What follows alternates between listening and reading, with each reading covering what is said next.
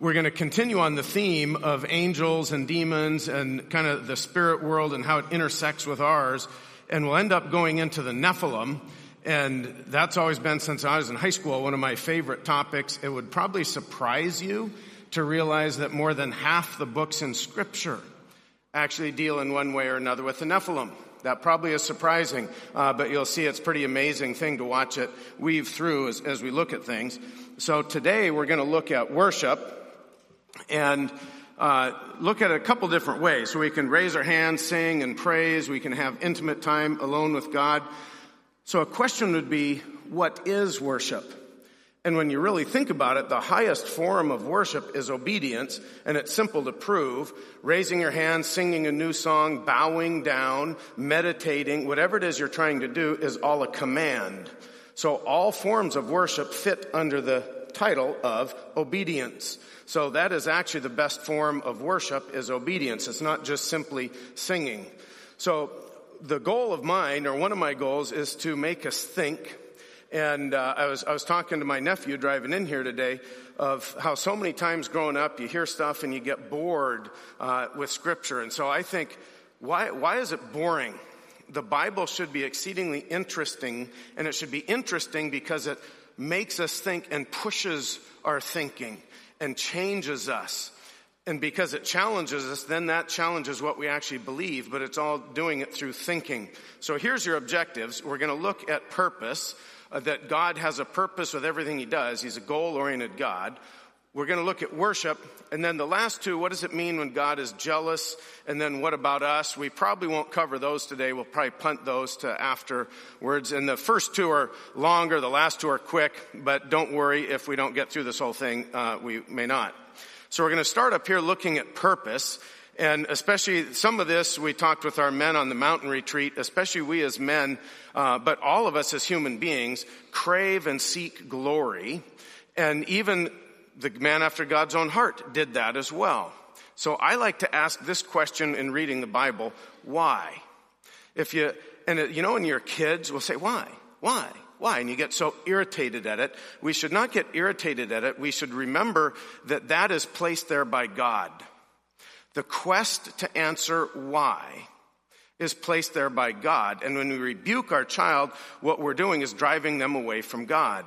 If you answer why, I won't go into this, but even the realm of mathematics, why, why, why, even mathematics is dependent on an eternal set external to itself. That should be the best science that's self-evident. Even math requires something infinitely external to itself. That's amazing why always ends in infinite self-existent creator God. So we should ask why. Why do we crave glory? And it's very simple. We're made in the image of God. Now we're tarnished in that image and we don't pursue it the right way, but even Jesus sought glory. So there's nothing wrong with seeking that. It's just how do we seek it and is it glory from man or glory from God? So I'm also doing a little different thing. So I, I got some good feedback because I know I cover a lot of material and go fast. And one of those is, yeah, don't even mess with a handout. So I experimented with that at the men's breakfast and I'd like to get guys feedback. I'm changing it. If you notice, there is no blank. You don't need to take any notes. You can, you're welcome to, but some people like to get verses. The verses I list are not exhaustive. I'm not even going to say all of them. So it's, it's a partial thing, gives you something to look at. You can watch the numbers. So there's a number that's going to correlate to a number, but you don't need to fill a darn thing out because you may want to just look at the screen and look at verses and how we're going to look at things to think so you don't break your train of thought. So if you're really good at notes, fine, but you don't have to take a darn note and just do what you want. And I'm curious for feedback on that when we're done. So we are created for language. And this comes from Dartmouth Medical School. It's secular research. They do not accept Yahweh. They do not accept God. We're not accountable to anybody. That's secular humanism. They do not say created, they say hardwired. Okay, the human being is hardwired for language. How did the hardwiring get there by random chance? Random chance can't hardwire anything. We're hardwired, every culture group, every human on the planet is hardwired for language. If we use that language within a greater set called relationship. This is again Dartmouth Medical School. We are hardwired as human beings for relationship. We're relational beings. Very easy to demonstrate. You shouldn't need to go to medical school to figure that out. Language. Language exists within relationship. What does relationship exist for? Their words, not mine. We are hardwired for spirituality. That gives context and meaning to relationships. And we fellowship using language. So that's what they're saying. They did not say worship. I added this one we are hardwired for worship as well. What is worship? Worship connects us to the spirit world. That's what worship is. That's what it does. We're hardwired for it. Of course, we're hardwired by the Creator. He's put that all in us. We are hardwired to worship.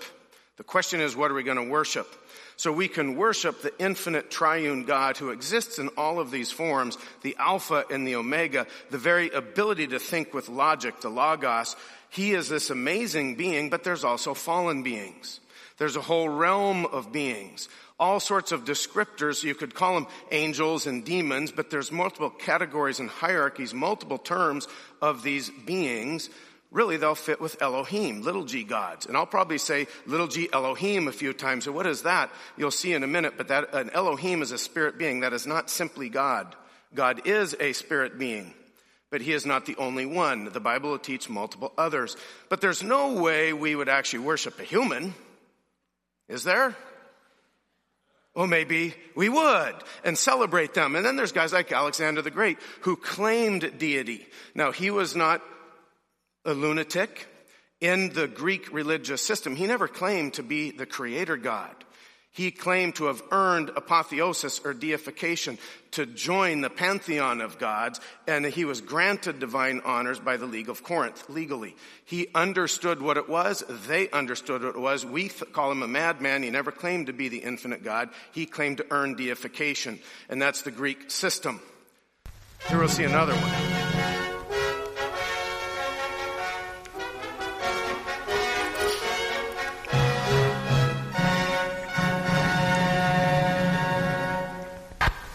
So, do you really want to deny the reality that we are hardwired to worship something? The question is, what will that be? And yes, that includes humans. We'll do ancestor and human worship as well. You know, say, well, I'm too educated for that. I'm going to go to Harvard University, get the best education money could buy. So you're going to go there and learn secular humanism. It's all within the rubric of Psalm 14:1. There is no God always learning and never able to come to a knowledge of the truth, cannot accept the truth because the whole premise is there is no God. And so this is where you end up. And you might laugh.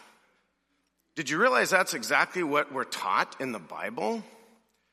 You say to a tree, You are my father, to a stone, you gave me birth, for they have turned their back to me, says Yahweh, and not their face, but in the time of their trouble, they will say, Arise and save us. Did you know if you accept evolution, 4.6 billion years ago, what was there? There was a rock, a stone. There was no water, there was no oxygen. With no oxygen, there can be no water. That's H2O, hydrogen and oxygen. No one really knows, according to evolution, how the water got here, but somehow it did. And they have all sorts of theories, but it's not clear at all. But where did it come from? It came from a stone. So what do you say in secular humanism? There is no creator the stone, the rock, you are my father. Do you realize that's what the Bible told us thousands of years ago? There's nothing new under the sun. But where are your gods, little g Elohim, your gods whom you made for yourself? Let them arise if they can save you in the time of your trouble. This is God rebuking Israel. So Jeremiah is right before the Babylonian captivity. For according to the number of your cities are your gods, O Judah. So the north Israel is always taken. Now we're down to just the south, which is Judah. Elohim, gods. That is not restricted to the creator. That means a spirit being, a deity, a spirit. As many as cities you have, that's how many, all sorts of gods. Therefore, this is uh, Paul in the New Testament, Acts 17. What you Greeks worship in ignorance, they had the altar, the unknown God. This I proclaim to you, the God, the Elohim. Now this is now in Greek, it's not in the Old Testament Hebrew, who made the world and all things in it, since he is Lord of heaven and earth. What you are worshiping, what you are obeying, what you are following is not the creator. That's what he's saying. You notice Peter talks to Jews and he just builds on what they understood from the Old Testament and a creator. And here is the Messiah. He is the creator. And he gets thousands because they already had the worldview, the foundation to handle it. Paul goes to the Greeks. He cannot build on a foundation. They do not accept Yahweh, the creator of heavens and earth. There is no coming Messiah. So he has to scrap their system and rebuild starting from the creator. He only gets a handful reminiscent of our day now where people don't accept the foundation. So about a month ago, I did a class where we talked about Israel as the bride of Christ. We're going to just piggyback on that a little bit as we go through watching Israel in her relationship with God and how that will then correlate with us because Israel, of course, became a harlot. And if you remember in there, in, especially in the book of uh, Ezekiel, she's even paying. So the dude usually pays the prostitute, but she's paying people to come to her. That's how God is rebuking her. You're even worse than a prostitute. So we're going to go back to Exodus 32. This is going to be Moses, the Ten Commandments, and the golden calf episode. When the people saw that Moses delayed, remember 40 days up on the mountain, getting the Ten Commandments. When the people saw that he delayed to come down out of the mount, the people gathered themselves together unto Aaron and said to Aaron, Up, make us gods, which shall go before us. As for this Moses, the man that brought us up out of that, notice they're focusing on the man that brought us up instead of the angel of the Lord, Yahweh incarnate, Jesus Christ. They are focusing on the man, just like Mike's sermon. Don't focus on something here, focus on that. But they're distracted and, they, well, Moses isn't here, we need a new guy. We don't know what became of him. Make us gods. What is God's word saying? Make us Elohim. Make us Elohim. They're not worshiping the thing, the idol. They're worshiping what imbibes and enters into it and channels us to the spirit world. It's not the stupid piece of silver or whatever. They didn't believe that. They weren't stupid, but they were much smarter than us. They knew the connection into the spirit world. And he, Aaron, received them, so he got gold trinkets from them and fashioned it with a graving tool after he had made a molten calf. Calf, cow, bull, that's Baal. That goes back to Egypt and Apis. There's all sorts of connections. And in this course, we'll kind of go through things like bulls and lions and dragons and unicorns. Seriously, yeah, that's an interesting one in scripture, depending on which translation you have. And how they ping not to this world, but it's using this world to look into that one. That's what's going on. Uh, let these be thy gods. So what they do? They make this bull, this calf, and that goes back to where they had their idolatry and adultery back in Egypt. They rose up early on the morrow and offered burnt offerings and peace offerings. So they're sacrificing. That's obedience. You notice how all these other lesser little g Elohim, they will do, they'll copy what God does. They just try to lop him off the top. So there's offerings to this guy, to the bull, to Baal. There's multiple other deities you can put in with that. And the people sat down to eat and drink. We know what that means. That means they have a feast, and then they're going to rise up and play. So what does that mean? Of course, there's a lot of sexual activity with here, and, and the, the, innuendo is strong there in the Old Testament Hebrew, but it's not mandatory and definite, so we have to interpret that. Realize all of this is in conjunction to worship. All of these things, even the feasting, is a form of worship of an Elohim. In this case, embodied in the bowl, but they know that's not real. It's what it represents. They've just replaced Yahweh with Baal. Multiple other gods you could put. How do we interpret scripture? That's a very interesting question. So you could use they rose up to play. Yes, there's sexual innuendo, but how do you know? Let's use the Bible to interpret the Bible. All scripture is inspired by God. All is a big word, so it must interweave, and that's what we're going to do now with Paul, and realize with Corinthians, to Corinthianize was all about sexual immorality. Very strong. We'll see weaving. The gods, the Elohim, never go anywhere. They're called different names by different cultures. And are you that surprised to look at a hypersexuality in our culture? It's the same deities. Neither be ye idolaters. So he's talking, this is now Paul, New Testament, but he's going to reference back to the, to the golden calf incidents. As were some of them, the Israelites at the time of the calf. As it is written, there's your clue, there's a quote to the Old Testament. The people sat down to eat and drink and rose. Now we know exactly what he was quoting. I just told you in Exodus 32. So sitting down to eat and drink is a feast in the act of worship to the false Elohim, but they also rose up to play.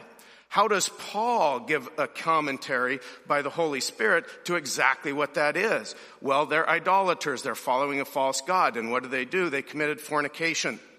It cannot be more clear what they did on the mountain.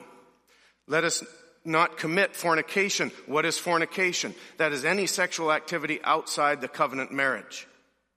Any sexual activity outside the covenant marriage is labeled fornication or porneia. You know where pornography comes from. As some of them committed, some of the ancient Israelites, and fell in one day 23,000. God killed 23,000. And then you can follow Balaam and all this stuff going through the Old Testament. We're not going to take, take time to do that. But realize worship is action. It's not simply bowing. It's not simply singing. Notice those are actions. But any worship is an action that we do. Fornication is an act of worship. I never thought of it that way. That's what the Bible teaches you. Whoa. We should think about this. Now we look at the prophet Hosea. So we're moving around, but you'll see a common theme going through this. So Hosea was a prophet. He was told to go marry the prostitute, Gomer. So he marries her. She was already a prostitute. And you see all sorts of guys make comments. The whole thing is mimicking Israel. Israel married God there at Mount Sinai.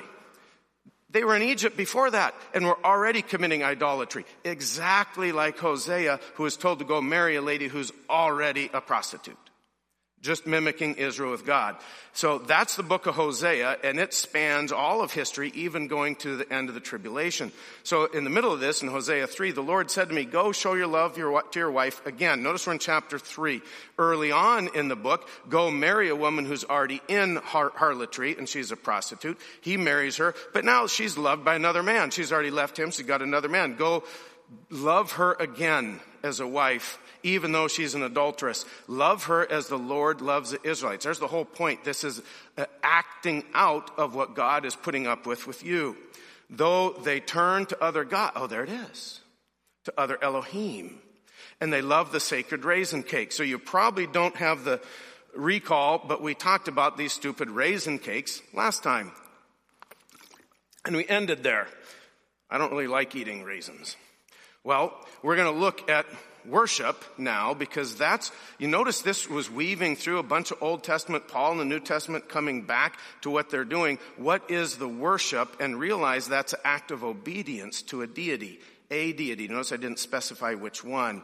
Here it happens to be Ishtar, the queen of heaven. Hypersexuality. Notice she's on top of lions with power. There's owls, there's wisdom. And you'll see her, Asherah, Astarte. These same goddesses will go through time, and Paul is dealing with the same ones in Corinthians. They all have geographic areas, and different geographic areas and peoples may call them different names, and you'll find yourself on goose chases as you're trying to figure out exactly which one one is which, the Bible confirms this reality. So when God says little g Elohim gods are not real, he is not saying compared to us, he is saying compared to me, they are nothing. But if he's talking about us, they are significant. It depends on which viewpoint God is presenting them. So let's understand this a little bit. What is that? Like the Colosseum in Rome, but this is the close. It was the Parthenon. So the Parthenon, now we, we are not Hebrews. So we don't understand Old Testament Hebrew culture very well. We're Greeks. Where did Rome come from? They came from the Greeks. Where did we come from? Rome. Why do all our things have the eagle and the pillars? Oh, from that. It's exactly the same eagle comes from Rome. So we understand Greek this is the Parthenon. This is the building. That's the temple. There's the frieze. All sorts of stuff here. They can re- reconstruct what that was. The temple, the building, is the Parthenon. The pantheon, similar word, but the pantheon is the gods. There's the pantheon of Greek gods. And yes, there's Zeus, and we'll just cut to the chase. Zeus is Satan. He is the serpent. On the other end of it, he was a serpent. The whole point of Greek mythology is the transformation of the serpent to a glorified man and the removal of authority from Yahweh, the sons of Noah, into the Zeus Greek system. That's a brief synopsis to make you think a little bit. We're not going to tend to spend a whole lot of time on Greek mythology, but that's what it is. But notice there's a pantheon of gods. It's a question. We always ask why? How? Is that reality? So I think reality comes from scripture, not from reading a government uh, paper on something, but from the Bible. Does the Bible teach a pantheon of gods? I love debates. Yes, it does. At least she'll answer. So yes, the Bible teaches a pantheon of gods. Let's see how. The Lord, ah, Yahweh. Notice Satan will never call him Yahweh. He will never call him Lord. He will call him God, but he'll never call him Lord. Oh. Yahweh. When you see Yahweh, you know that is the high God. That is the creator. The Lord, Yahweh, is a great God. He is an Elohim. Now, in this particular case, it is El. And even Superman, Kal-El, stems from this. The Predator series, they have El, they have Il, they have gods. That is High, Mighty One. El is like a shortened form of Elohim. There's Elyon. There's multiple words in there for God. This goes back to the Ugaritic area of where Jerusalem and, and that whole Middle East was. But that's the High God. But notice it is Yahweh. When you see Yahweh, the Lord, all caps, small, that is always God. That is always the Creator God. When you see God, you don't know who that is. The context will tell you who it. Here's one to understand that. Look at context. The Lord Yahweh is a great God and a great king above all what? Little g Elohim. So a lot of your Bibles will put the gods with a little g, but it's the same word, Elohim. Elohim, Elohim. So what is Yahweh? He is a great God and he is a king, a melech. A king is simply a dude who rules. That could be down on earth. It could be up in the heavens. Context will tell you. What is the context for Yahweh as a great king? He is a great king above all other Elohim. You see how that works? Yes, the Bible teaches a pantheon of gods. Here they are. There's a pantheon, multiple of them. What is an Elohim? It is simply a spirit being. The Bible is crystal clear. We might call them angels. We might call them demons. They might have a specific name like Michael or Gabriel or Hallel or Lucifer or Azazel. They might have a specific name. All of those are in scripture. So we don't want to go outside of scripture because then we get confused, but all of those are legitimate things created by Yahweh. So we see there are three realms. This is critical to understand scripture because so many times we think God is talking about down here when he's talking about that realm up here and we missed the point. So number one is the infinite, the eternal realm. What is the only thing in that is the infinite eternal that cannot even be encompassed. That is Yahweh. That is the creator God who exists in three forms, Father, Son, and Holy Spirit. That's our triune God. No, there is no such thing as polytheism as far as a creator God. There is only one in three parts. We can't understand it. Notice he is from everlasting to everlasting. He alone is eternal. We are not eternal beings, we're immortal beings. Eternal goes all the way that way, all the way this way. Never had an origin, never encompassed, no definition, cannot be bounded. That is eternal. One thing, the triune creator God alone exists in that realm. How about this realm? We're going to specifically take Hallel, which would be the Hebrew word for Lucifer. That's the Latin before he fell and now he falls. What does God say about him? On the day you were created, is he a created being? Yes, he is a created being. People confuse and stumble over this all the time. Satan cannot self-exist. He cannot be eternal because then he would be infinite. He is finite. He had a beginning. Notice you could be immortal, have a start and go forever. But you didn't go both ways. Only Yahweh fits that definition and you'll see that refrain throughout scripture. And then we have the third realm. That's what we have here. This earth, us walking around on it a lot of scripture, we think God is addressing this when he is addressing that. And if you lose the context, you miss the point. This is kind of our focus here today. It's learning more about realm number two. You could just call it Elohim, all sorts of spirit deities in there, and realize that as a pantheon of gods. What does Satan do? He teaches truth a lot. He has the entire scriptures memorized, I guarantee you. He will teach the truth and just miss one. He'll just take something out. He teaches truth. He just simply lopped Yahweh off his throne. Pretend there is no Yahweh. Now we have a pantheon. By golly, I'm the chief of the pantheon. That would be Satan. See how he taught a lie, right? He taught the truth in that there is a pantheon of gods that is over this realm. Realm number two rules over realm number three. What Satan does is simply lops Yahweh off his throne and pretends he is the chief of the pantheon. He tells the truth, just not quite the whole truth. You see that? And then we get back to Ishtar, the queen of heaven. So we're going to see her now in Jeremiah. Context. Jeremiah is right before the Babylonian captivity. So we had David, then we had Solomon, and then it, the kingdom split and the north went captivity to Assyria. Now the only one left is the Jews. There's a difference between being Judean and being an Israelite. This is now Judean. This is the Jews. They're left Jews, Judah. See that connection? Israel, 12. Judah is the Jews. Do not pray for this people, nor offer any plea. This is God telling Jeremiah, don't pray for them, offer a plea or petition for them. Do not plead with me. I will not listen to you. That should make us think. If I'm walking around as a living human being, as long as I still have breath, can I call out to God? Answer is no. You'll find at least 10 examples of that. Here's an easy one. We got the flood, Noah, ark. Who closed the door? God. Rain starts falling, takes several days to raise the boat. You are alive on the earth, still breathing. Can you enter and be saved? No. Your window was sovereignly closed. You and I do not control when the window is open and when the window is closed. This window is now closed for the Jerusalem. You will not be healed. Sons of Eli, same thing. Do not pray for them. I will not forgive them. They're walking dead. Oh, I didn't realize that. I thought I could know. If you're breathing and thinking about it, better call out now. You never know when God shuts the door. Here's one more example. There's well over 10 of these. One example, do not pray for Jerusalem specifically. They will not, so there's things that are sovereignly decreed by God. And then there's other things where there's wiggle room for our free will. And those sometimes intersect, sometimes they don't. This is now decreed. It is done. You're going to Babylon. Hasn't happened yet, but cannot be altered. Do not even pray to change it because I will re- ignore that prayer.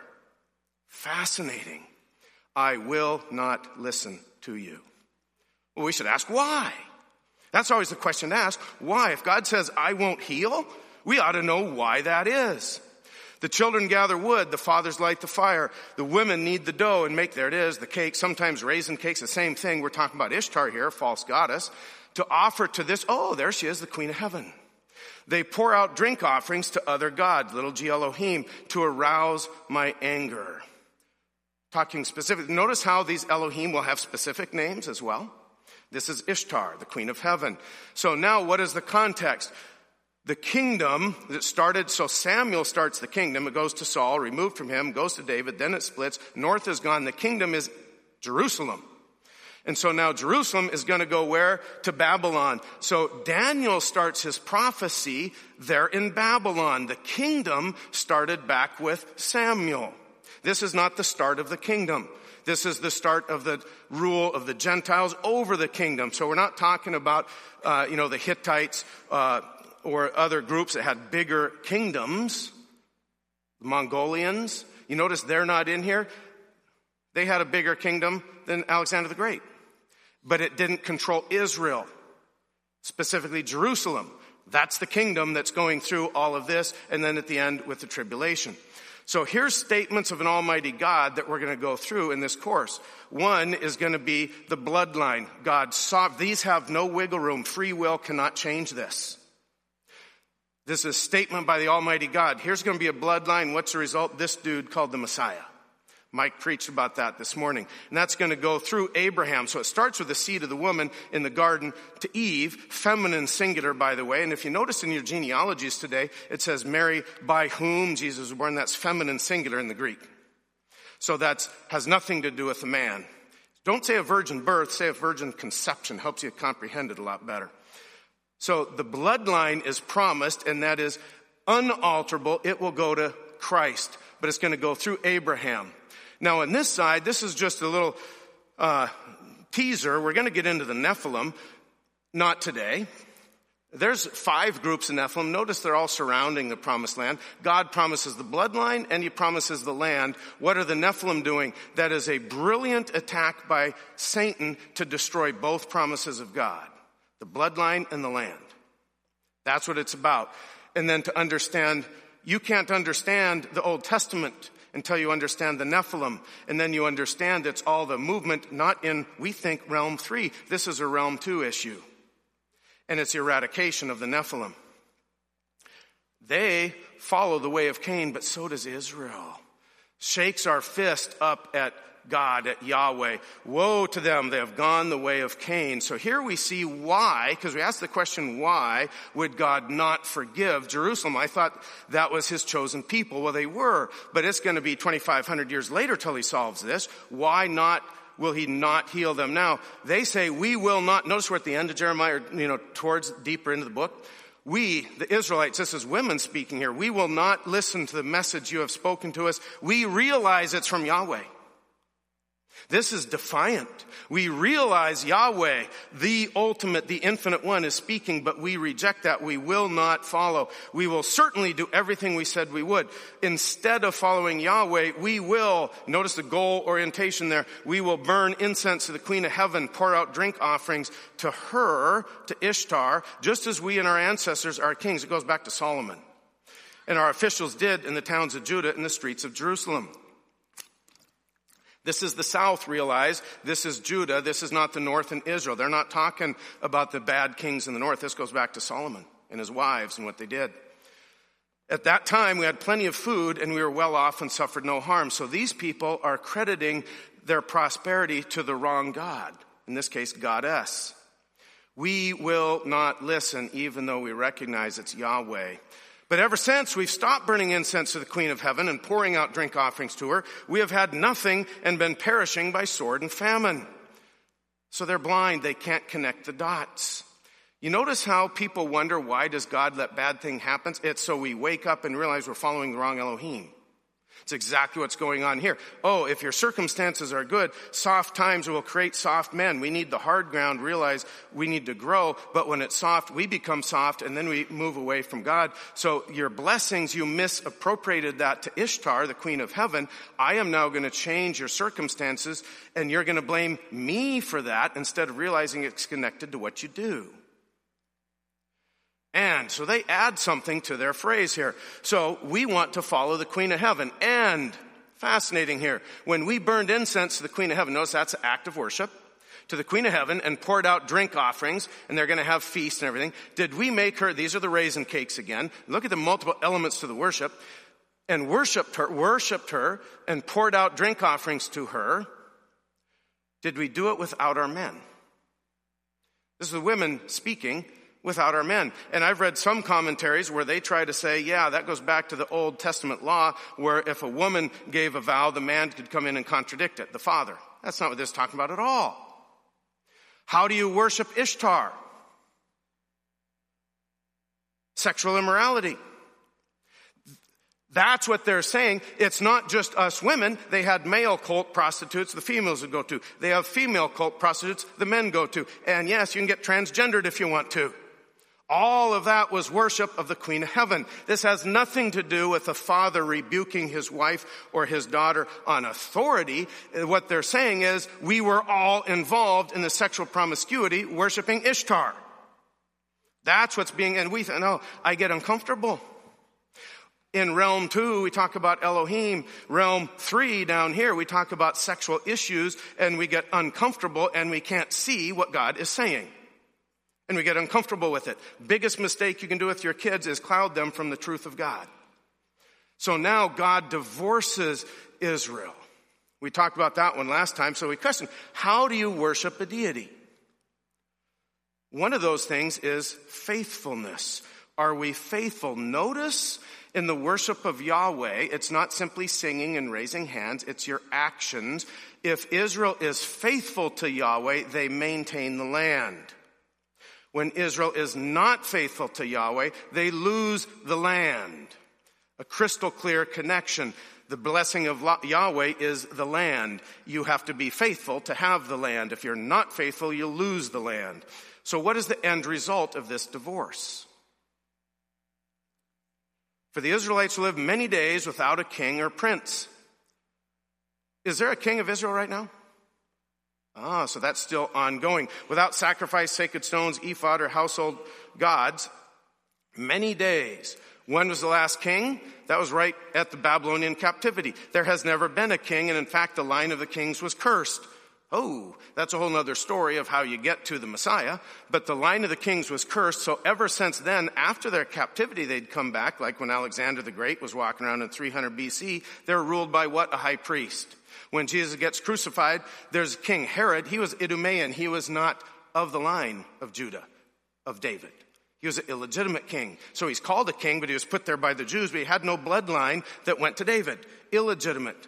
He was an Edomite, not a legitimate king. So don't think King Herod was a legitimate king. And you notice it's the high priests who have the power in Jerusalem. Afterward, the Israelites will return. Afterward, afterward, after they have a punishment. We know that's been 2,500 years so far. There's going to be punishment for Israel, many days without a king or priest. After that, the Israelites will return and seek the Lord their God. Oh, and there's an interesting character, David. Remember, Hosea and Jeremiah are written after David's dead? But they all talk about him. And afterwards, after, this is after the tribulation, the Lord, Yahweh, will be their Elohim, and David, their Melech, their king. So that's earthly king, but it's a resurrected David. They, the Israelites, will come trembling to Yahweh again, but that is the result, and that's not here yet, and it's obvious Israel is not clamoring to come back to God. The revolters have gone deep into depravity. This is Hosea, kind of the middle of the book. But they have gone deep, so they have rejected Yahweh. We know what Yahweh is saying, but we reject it and we're committing harlotry, pornography, porneia, fornication, an act of worshiping false gods, which includes the act of sexual promiscuity. That is what we're doing because we're rejecting Yahweh. So they're going deep into this depravity, but we have a sovereign action by God. And what is that? I will chastise them. I will bring punishment on them because they're going this way. I will bring punishment on them. Their deeds will not allow them to return to their God back then, for a spirit of harlotry is within them. They do not know the Lord. Notice how it's connected. The physical act of harlotry is connected to realm two by God. They will go with their flocks and herds to seek the Lord, but they will not find him. This is in the middle of Hosea. They're going to look for God, like in Jeremiah. Do not pray for them. I will not heal. I will not restore. That's for a period of time. God sovereignly opens and closes those doors and windows. God has withdrawn from them. Pray all you want. I will ignore you. That's what this is. The middle of Hosea. By the end, they'll come back. God has withdrawn. He goes on, I, God, will go away and return to my place, the real Zion, not the earthly one up in realm one, until they acknowledge their guilt and seek my face in their affliction. That includes going through all the kingdoms, the times of the Gentiles, and goes through the tribulation. As a result of their affliction, they will earnestly seek me. That's the purpose of all of this, to bring them back. That's the purpose, really, of the tribulation. There's more to it, but that's a big central piece. So how about us? When I say, what does this really have to do with me? Well, we in Romans 12, this is Paul speaking now, New Testament, we're to present our bodies as a living and holy sacrifice. So, no, we're talking about sacrifices here, and what we're doing is an act of worship. Sacrifice. And so, I always love to find ways to put little movie clips in here. And if you, if you got a little kid, uh, this, we're going to show some stuff that'll be a little disturbing. This is Alien versus Predator. It mimics biblical theology with Yahweh lopped off top. That's what this is. So when you get the xenomorph on your face, you're in trouble is the bottom line here. So that's the aliens. What do they do? They impregnate a human so they can hatch more aliens. We'll see what the predator is. There's a predator. So this is an Elohim. Now I'm going within the world of the predator, but the predator would be an Elohim. And when you know, watch the movies, it is, it mimics exactly scripture. They come in and out of being visible. Most of the times they're not seen. They might be seen, but normally they're not seen. So they go in and out. They have spacecraft. They're high technology. They are above us. He is the Elohim. He is the little g God. What is their purpose? Why do they exist? They're a warrior clan, so they want to hunt. If, if I killed a possum and held it up, you wouldn't think I was much, but if I took down an Alaskan brown bear with a knife, you would know I'm a pretty good hunter. So they take in all the known universe, the toughest creature to hunt, and that is the alien. This is a predator. What you saw was a part of the alien, then of course comes out of the chest and does all that stuff. That is the toughest physical being. It's like a dragon. Oh. Interesting. Like a dragon in scripture. But that is the hardest thing to hunt. They cannot beat it with bare hands. They have to use their knowledge, their hunting prowess, and technology. And that's why they are the Elohim. And of course, they're worshiped by people who build ziggurats, connecting them to the stars because they came from the stars. So you see exactly where aliens and all this stuff kind of comes from. It's little g God Elohim. Very real. But there's a sovereign one above it all. They try to pretend he doesn't exist. So when you look back at this, they are not chained down. The human beings who gave their bodies as a living sacrifice to pacify the Elohim. They're pacifying the predator by letting the aliens come in, come out their chest, and give more aliens for the predators to hunt. That's why they exist. But it's only the chosen, and they willingly give their life to pacify the Elohim. Whoa, that is exceedingly biblical. Willingly give the life to pacify the Elohim. Therefore, says Paul in Romans New Testament, now that you understand the predator, therefore I urge you, brethren, I mean, come on, he never did talk about the predator. I'm trying to make a little joke and you're asleep. Therefore I urge you, brethren, by the mercies of God, to present your bodies as a living and holy, there it is, sacrifice. A sacrifice. Are we willing to do? But notice therefore, big word. That is connecting, we're in Romans 12, 1. Therefore, that means we go back. Why do we give our life as a living sacrifice? We have to understand Romans 9, 10, and 11 to put the therefore in Romans 12 in context. What is Paul saying? And that's why we understand the predator, and that's why I understand sacrifice and why we understand appeasing a deity. Because Romans 9, 10, 11 is very clear. There's a dude named Yahweh, he, the only eternal being, realm one. He is the creator. He is sovereign. That's 9, 10, 11. He sovereignly marries Israel, divorces Israel, has things with Israel, kicks them out, lets us in. But don't, we don't replace Israel. We join them and he will bring them back. That are all sovereign movements of the sovereign God, the true Yahweh, the only infinite being that exists. That's Romans 9, 10, and 11. Therefore, because of that, offer yourself as sacrifices. We're going to just go now to Romans 11. This summarizes Romans 9, 10, and 11.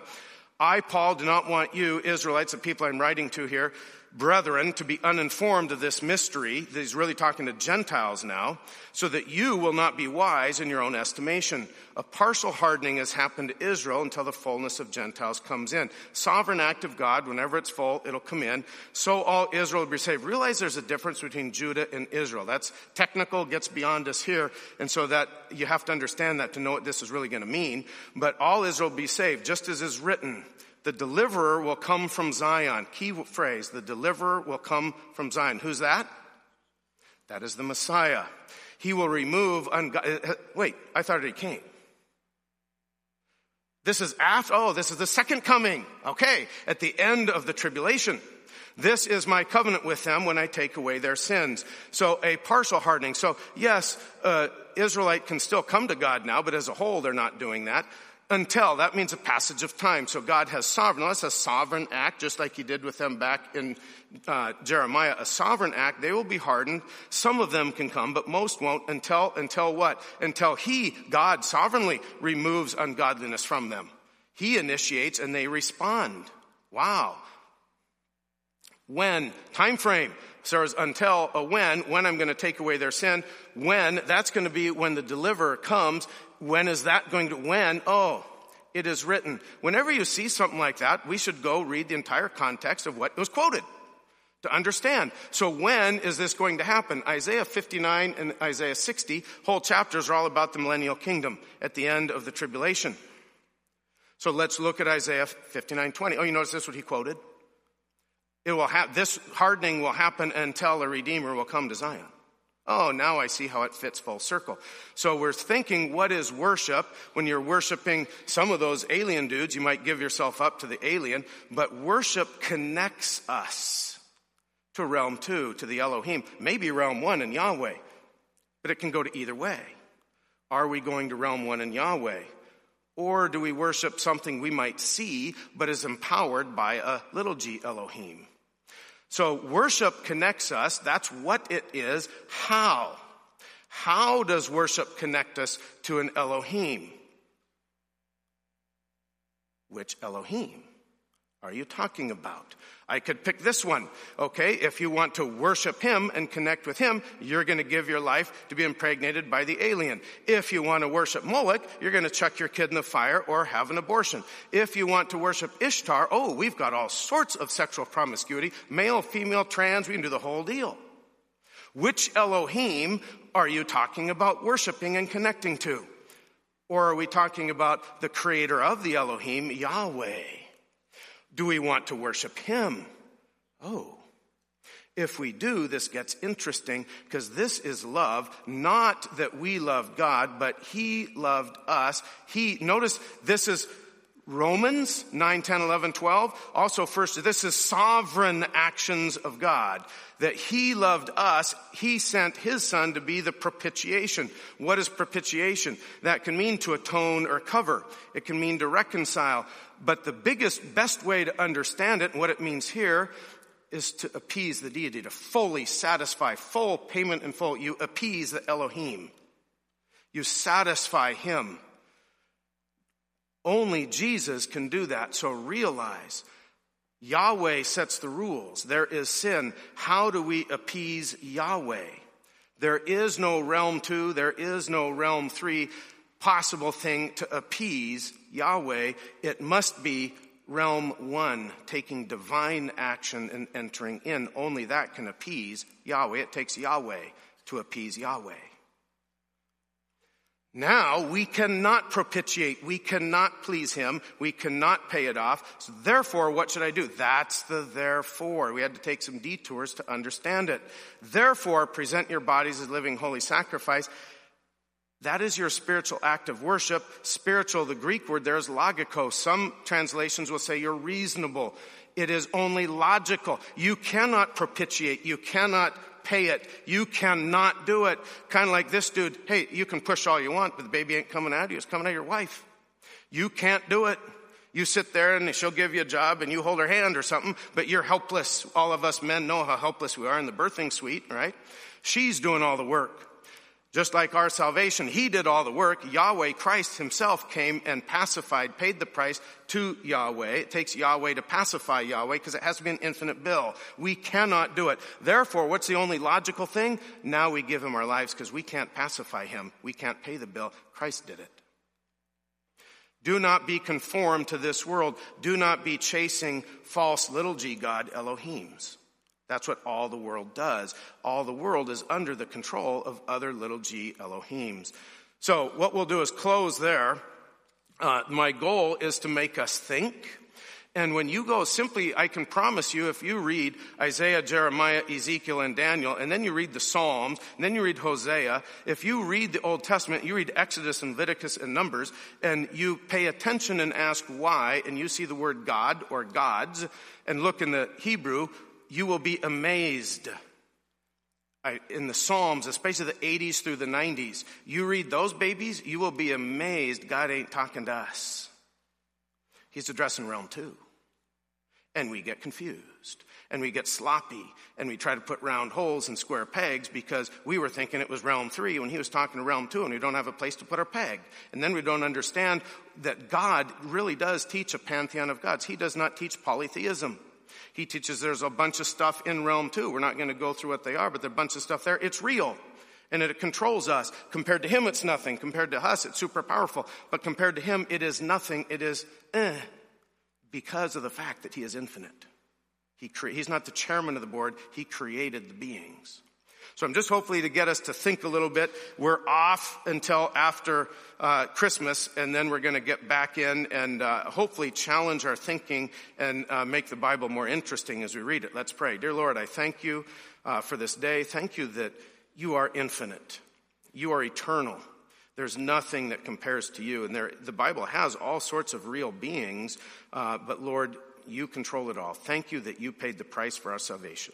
In Jesus' name, amen. One quick thing I'm going to, I'll come back to, I forgot to mention when I showed you the picture of Ishtar, the queen of heaven, and we talked about gender. The sons of God, this class too, is all male. How do you get a female in there? Realize doctrines of demons is deceit. Don't let the demons, don't let the Elohim, the fallen, tell you what they are. Read the Bible for what they are. So God will sometimes call them by how they're known so we know what it is, but they can be female or transgendered, but that's not the way they were created. That's deception after their fall. That'll come in later as we tie things together. Have a great day.